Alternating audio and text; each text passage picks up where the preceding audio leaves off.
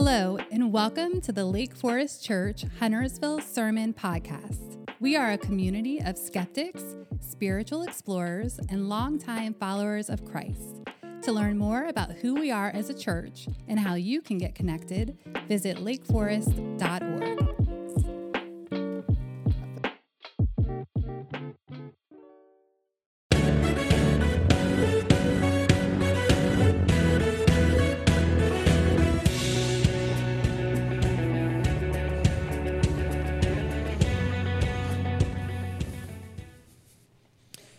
Well, good morning, Lake Forest. My name is Mitch. I'm the executive pastor, and I get to uh, be with you this morning.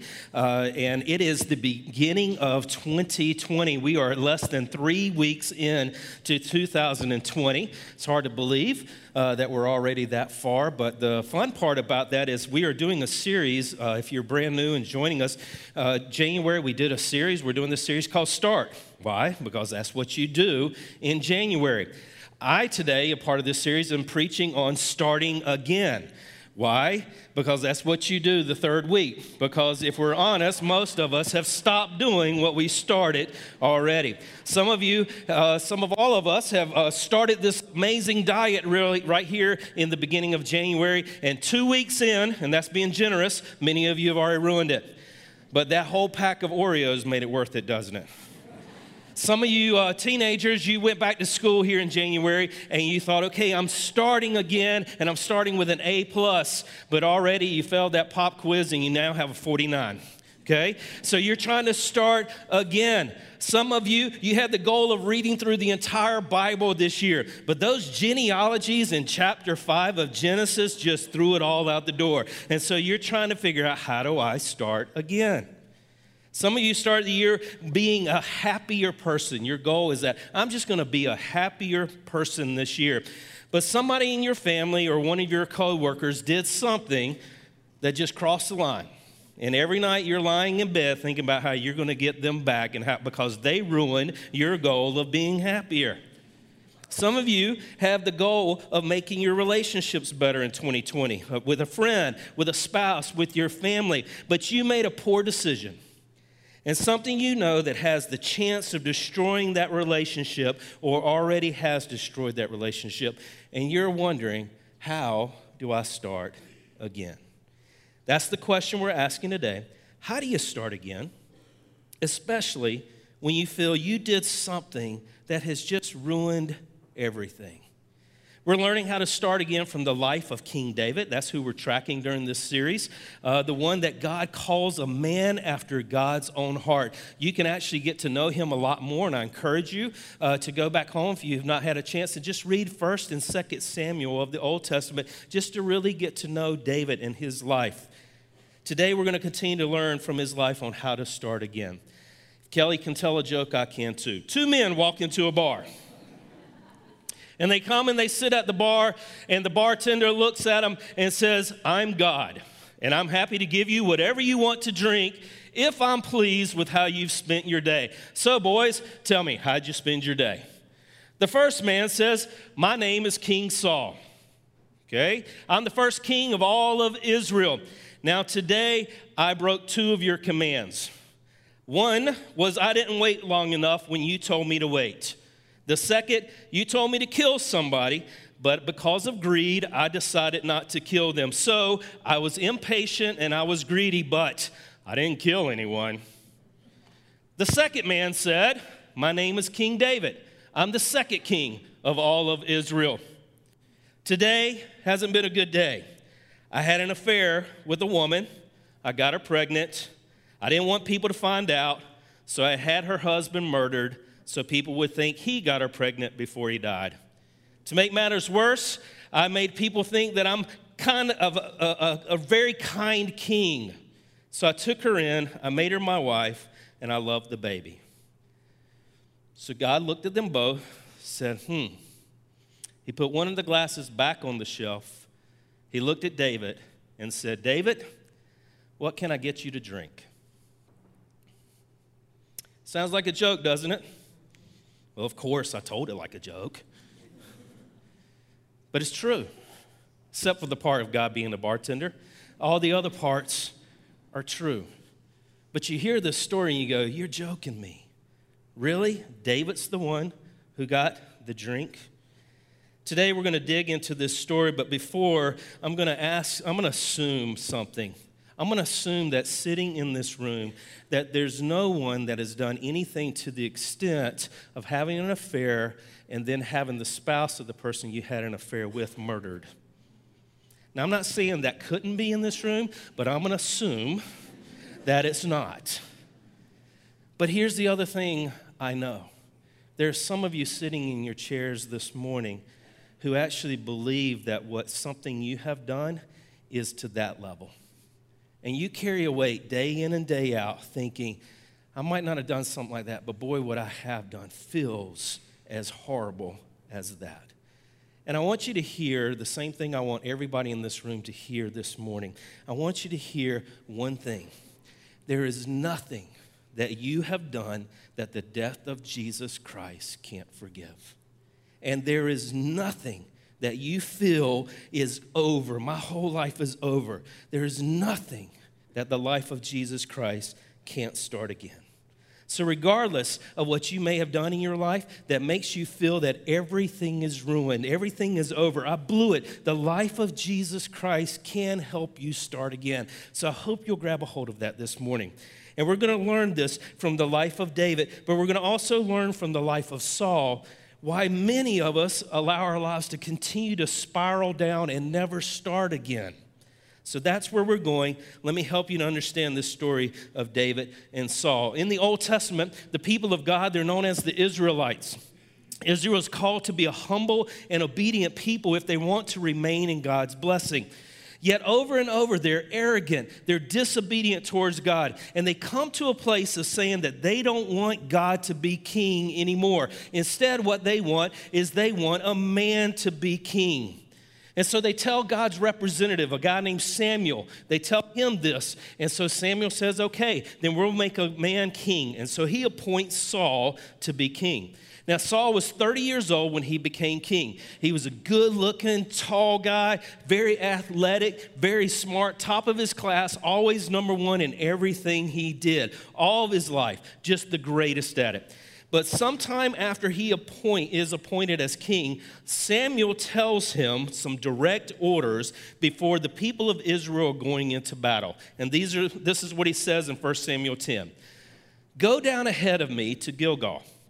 I will surely come down to you to sacrifice burnt offerings and fellowship offerings. But you must wait seven days until I come to you and tell you what you are to do. Okay, pretty simple plan. Go down, wait for me. Saul and his army head to Gilgal, but the Philistines, these are the people they're about to go into battle with, they start coming closer. His men start freaking out. Saul starts freaking out. Day seven comes, and Samuel hasn't arrived yet. It's early in the day, and so Saul decides that I'm going to go ahead and offer the burnt offerings. And as soon as he does this, then Samuel arrives. And when Samuel arrives, here's what he says in chapter 13 What have you done? asked Samuel.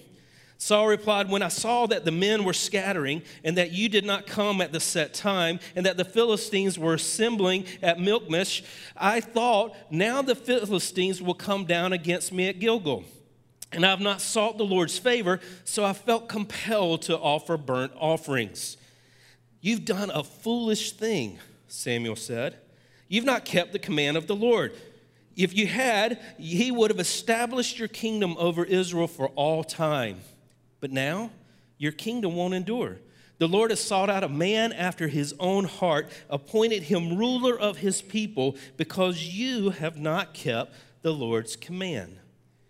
So Saul's impatience ruined the opportunity for the kingdom to endure. It could have lasted for all time, but God, because of his impatience, says, I will remove your kingdom and I'm going to give it to someone who's seeking my heart. The second event for Saul happens a couple of chapters later. Saul and the Israelites are about to go into battle with the Amalekites. And this is the command that God gives him 1 Samuel 15. Now go, attack the Amalekites, totally destroy all that belongs to them. Don't spare them. Put to death men, women, children, infants, cattle, sheep, camels, donkeys, on and on. He's basically saying, destroy everyone. Am I clear, Sam, Saul? It's pretty clear. Now, let me encourage you, don't get too wrapped up in the fact of why would God ask him to destroy all of this. That's a whole nother sermon. There's a whole nother topic on that. God had very good reason to tell him to destroy everything, and he made it very clear to Saul, destroy everything. Let's read the rest of the story. Verse 7. Saul attacked the Amalekites all the way from Havilah to Shur, near the eastern border of Egypt. He took Agag, king of Amalekites, alive, and all his people he totally destroyed with the sword. But Saul and his army spared Agag and the best of the sheep and cattle, the fat calves and lambs, everything that was good. These they were unwilling to destroy completely, but everything that was despised and weak, they totally destroyed. Early in the morning, Samuel got up, went to meet Saul, but he was told, Well, Saul's gone down to Carmel. There he set up a monument in his own honor and has turned and gone on down to Gilgal. When Samuel reached him, Saul said, The Lord bless you. I have carried out the Lord's instructions. Love this part of the story. But Samuel said, Huh, what then is this bleating of sheep I hear? What is this lowing of cattle that I hear? Saul answers, Well, the soldiers the soldiers brought them from the Amalekites. Well, they, they spared the best of the sheep and the cattle uh, to sacrifice to the Lord your God. But we totally destroyed the rest. Hmm. Interesting, isn't it? Kind of makes you think.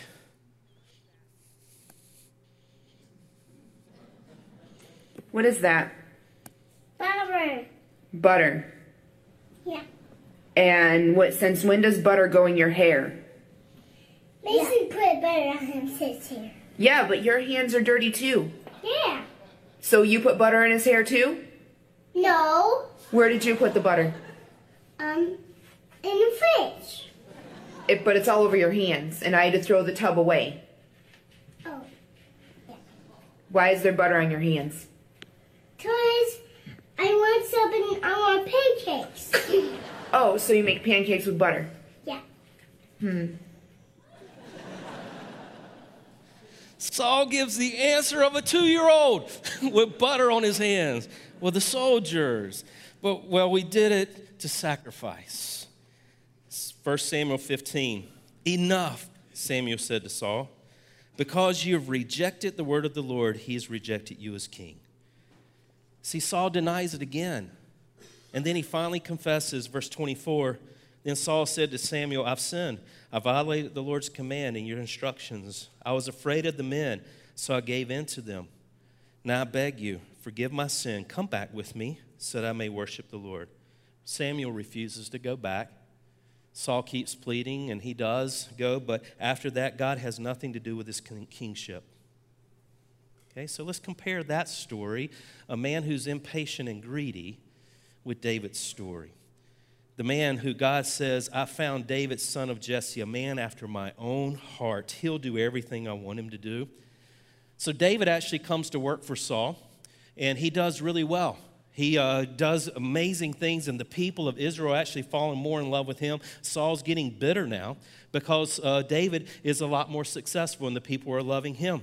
And so the rest of, David, of Saul's life is actually lived out in bitterness and hatred toward uh, David, and he's trying to kill David, and he's got David on the run everywhere. David has a couple opportunities actually to kill Saul, but God says don't, and so David honors him as king and doesn't. But then Saul, in his bitterness and anger, builds so much that at the end of his life, he actually throws himself on his own sword, committing suicide out of his pride and his greed that was never confessed. David goes on, becomes king. He has an amazing kingship, very successful. God gives him everything, everything that he ever wanted, but he got lazy. 2 Samuel chapter 11. In the spring, at the time when kings go off to war, David sent Joab so when David should have been out for war, he sends Joab out with the king's men and the whole Israelite army. They destroy the Ammonites and besiege Rabbah. But David remained in Jerusalem. One evening, David got up from his bed. He walked around on the roof of the palace, and from the roof, he saw a woman bathing. The woman was very beautiful. And David went, sent someone to find out about her. The man said, She is Bathsheba, the daughter of Eliam and the wife of Uriah the Hittite. Then David sent messengers to get her. She came to him, he slept with her. Now she was purifying herself from her monthly uncleanliness. And then she goes back home. The woman conceived and sent word to David saying, I'm pregnant. David's next steps, what he does is he sends for her husband. He says, Bring him back from the war. He tells his husband, Go back home, go be with your wife. But then he finds out he sends her husband back to be with him. But the husband doesn't go because all the people are at war, and he doesn't feel like, out of loyalty, that he should be with his wife. And so he doesn't. And we continue. How could I go to my house to eat and drink and make love to my wife? As surely as you live, I will not do such a thing. Verse 14. In the morning, David wrote a letter to Joab, sent it with Uriah. In it, he wrote, Put Uriah out in front where the fighting is fiercest. Then withdraw him so he will be struck down and die. So David gets his wife pregnant and then puts him on the very front lines in order to murder him. After he's killed, David takes Bathsheba into his home, marries her, she gives birth to a son, and no one knows anything. By the way, this is a story we're teaching your kids in Kidtropolis today. Good luck, parents, when you pick them up. So, a good bit of time now passes. David's comfortable again. He believes he's gotten away with it. And then in chapter 12, his best friend Nathan comes to him because God reveals to Nathan what David has done. And here's the rest of that story. This is what the Lord, the God of Israel, says. Nathan is talking to David I anointed you king of Israel. I delivered you from the land of Saul. I gave your master's house to you, your master's wives to your arms. I gave you all Israel and Judah. And if all this had been too little, I'd have given you even more. Why did you despise the word of the Lord by doing what is evil in his eyes? You struck down Uriah the Hittite with a sword. You took his wife to be your own. You killed him with the sword of the Ammonites. Now, therefore, the sword will never depart from your house because you despised me. You took the wife of Uriah the Hittite to be your own. This is what the Lord says. Out of your own household, I'm going to bring calamity to you. Before your very eyes, I will take your wives and give them to one who's close to you. He'll sleep with your wives in broad daylight. You did it in secret. I'm going, they're going to do this in broad daylight before all of Israel. And then David says to Nathan, I have sinned against the Lord. And Nathan replies, The Lord's taken away your sin but you are not going to, and you're not going to die. But because by doing this you have shown utter contempt for the Lord, the son born to you will die. So David confesses to what Nathan accused him. David's sin is removed by God, but as soon as Nathan leaves, David's son gets ill and David spends the next seven days on his knees in sackcloth, fasting and praying every single day, Lord, have mercy. And on day, day seven, David's son dies. And here's what we hear right after he dies. Verse 20 David gets up from the ground. After he had washed, he put on lotions and changed his clothes. He went into the house of the Lord and he worshiped. Then he went to his own house, and at his request, they served him food and he ate. His attendants asked him, Why are you acting like this? While the child was alive, you fasted and wept, but now the child is dead, you get up and you eat? David answers, While the child was still alive, I fasted and wept. I thought, Who knows? The Lord may be gracious to me and let the child live, but now that he is dead, why should I go on fasting? Can I bring him back again? I'll go to him, but he won't return to me. Then David comforted his wife Bathsheba. He went to her and made love to her. She gave birth to a son. They named him Solomon, and the Lord loved him. It's a crazy story, isn't it? When David thinks it's all over, When no one knows, his sin is found out. He confesses, he lives through the consequences, he starts again. And the rest of David's life is filled with blessing. It's not all easy, but God's hand is still on him. So, what's the difference? Why is it that a man like Saul, who's impatient and greedy, the Lord removes his hand, but a man like David, who has committed adultery and murder, God keeps his hand on him? Why was David able to start again? Yet Saul's life spiraled down, filled with more and more misery. There are a few things I want you to walk away with in this, and here's the first thing your ability to start again has nothing to do with what you have done. If we compare the two behaviors, Saul's and David's, I'm going to believe that in this room, we're all going to agree that David's behavior was far worse. But what we learn from this is that starting again has nothing to do with how bad you think the sin is. If you are blaming the level of your actions as the reason that you can't start again, the good news is that no matter what you have done, it can be forgiven. You can start again. But here are the things that David did that Saul refused to do. The first part of starting again own your sin instead of deflecting it. When Saul was confronted by Samuel, he blamed his army. Twice he explains to Samuel why it was somebody else's fault. Now, David was confronted by Nathan and he owns it. Now, he had plenty of reason. He could have said, Well, Bathsheba shouldn't have been up there on the roof. He could have said, Well, it's been busy at work. I was stressed. I just let my guard down. It won't happen again. I'm the king. I can do whatever I want. He could have said, well, things at home, they just haven't been like they should. If things at home were better, then I wouldn't have done this. No. He didn't blame anyone. The only words out of his mouth, I have sinned against the Lord.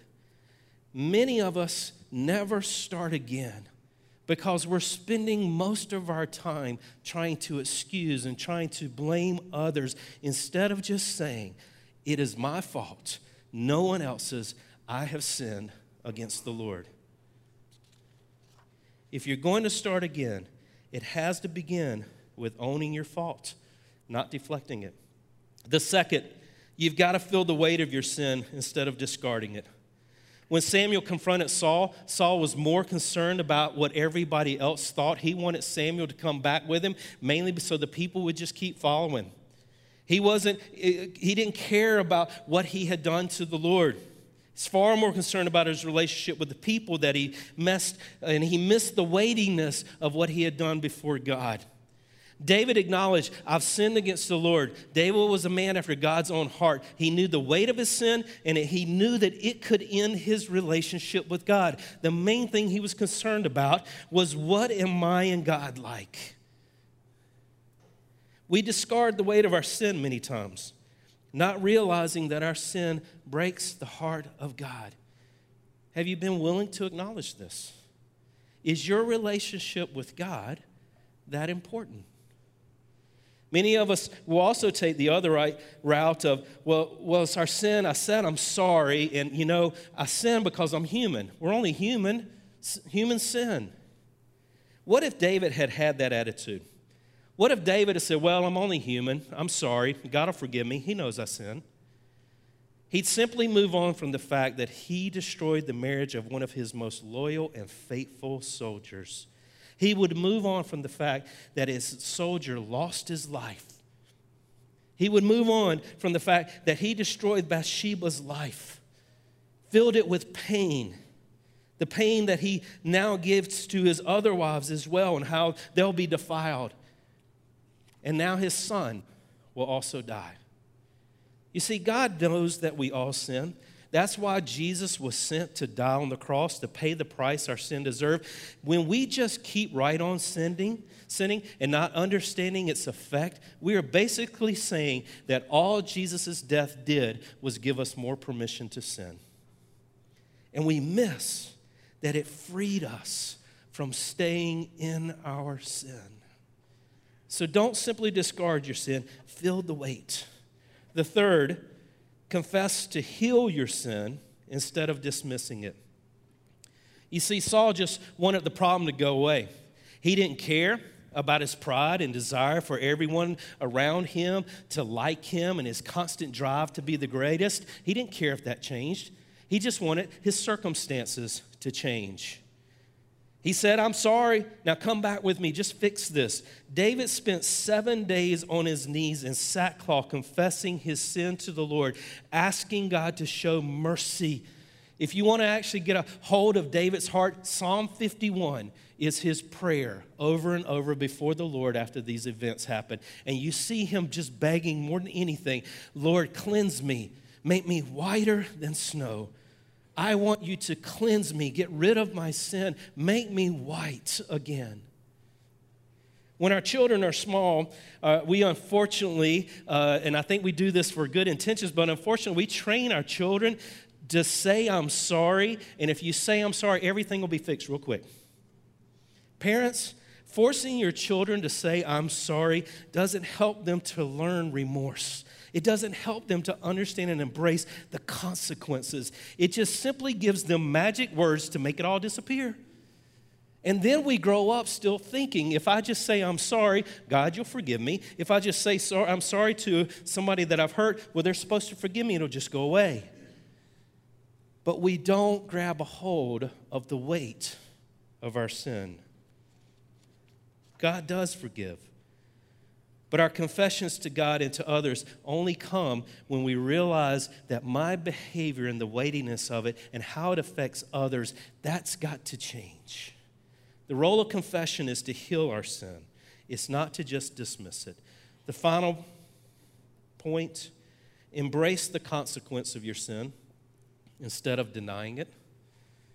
Many times we believe that if we own our wrongdoing, we feel the weight of it, we confess it, then no more pain should come.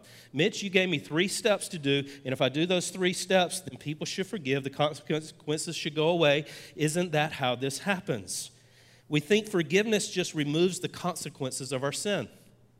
David learned that his sin was removed. God forgave him, but his behavior still had consequences.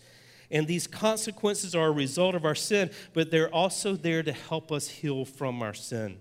Just because you said, I'm an addict, it doesn't mean that your body escapes damage from the years that you've been addicted. Just because you said, I had an affair, it doesn't mean that your marriage won't end. Just because you confess to a lack of anger control, it doesn't mean that your relationship with your child is going to be fixed. Just because you admit it to a poor decision, it doesn't mean that your friend won't carry animosity against you for years. Our confession doesn't take away consequences. We have to embrace them. We can't deny them. And when you embrace them, though, it opens the door to starting again. Saul's life was miserable because he'd never owned the consequences of his sin. And because of that, his life was spent making David run. His life was spent in the damage to everyone around him because he was on pins and needles and angry all the time. David embraced the fact that his actions were leading to his son's death. He owned that. He asked God to show mercy, but when God chose not to, he got up, he showered, he changed clothes, he ate, and he began again. Why? Because he knew my sin has consequences, and I'm going to have to live through them. And it didn't bring his son back, but it opened the door for him to live life again. You see, starting again doesn't always mean you get back what was lost. It does mean you don't just keep losing. There are people sitting right beside you that have believed for a long time that you can't confess what you've done. You can't, you keep denying it, you blame others, or you just hide it. There's no way I can tell anybody what I've done. Because you're thinking you're going to have to go to your grave with that. I want you to know there are people sitting right beside you that used to think that way too. But they owned it, they confessed it, they embraced the consequences of it. And in doing that, they realized that Jesus Christ could heal them and they could start again. Sitting right beside you are marriages that have overcome affairs. Right beside you are families that have overcome addictions. Right beside you are parents and children who are talking because they've overcome anger. Right beside you are families that have recovered from financial hardships because of poor decisions around finances, but getting it right and God healing and starting again. Right beside you are the miracles that only God can do through the blood of Jesus Christ. At the beginning, I told you there's nothing you've done that the death of Jesus Christ can't forgive. There's nothing that you feel is over that the life of Jesus Christ can't start again. But where's the starting line? Where do you start again? Where's the starting line? Believe it or not, it's not just realizing that you sinned or you made a mistake. That's not the starting line. The starting line for starting again is realizing the grace of Jesus. David was reminded of all that God had done for him. He was reminded of the grace and kindness of God and that he chose to sin against the one who loved him the most. This morning, I want you to know that God paid the greatest price of all through the death of his son, Jesus Christ, to be able to say to you, There is nothing you've done that I cannot forgive. And there's nothing you have done that we can't start again. But it begins with you realizing the grace of Jesus and you confessing and owning that. Today, the starting line is the communion table. I believe it's the best starting line to starting again. And so we are going to recognize communion together as the place of remembering the death, the price that was paid, so we can start again. Would you bow your heads? And allow me to just lead us in preparing our hearts for communion. Father, as we sit here and we reflect, there, for many people, there are very vivid and clear things that we feel like we just never been able to start over. Lord Jesus, as we quiet our hearts and prepare our hearts to receive the bread and the cup, May today, as we receive this bread and as we receive this cup, be a place of saying to you, I'm not hiding anymore. I'm not blaming anymore. I'm confessing. So as we come to the table, may we know the fullness of your forgiveness, to not give us permission to sin and to keep on, but to free us from these things that we live in bondage to. May your table be a grace to us.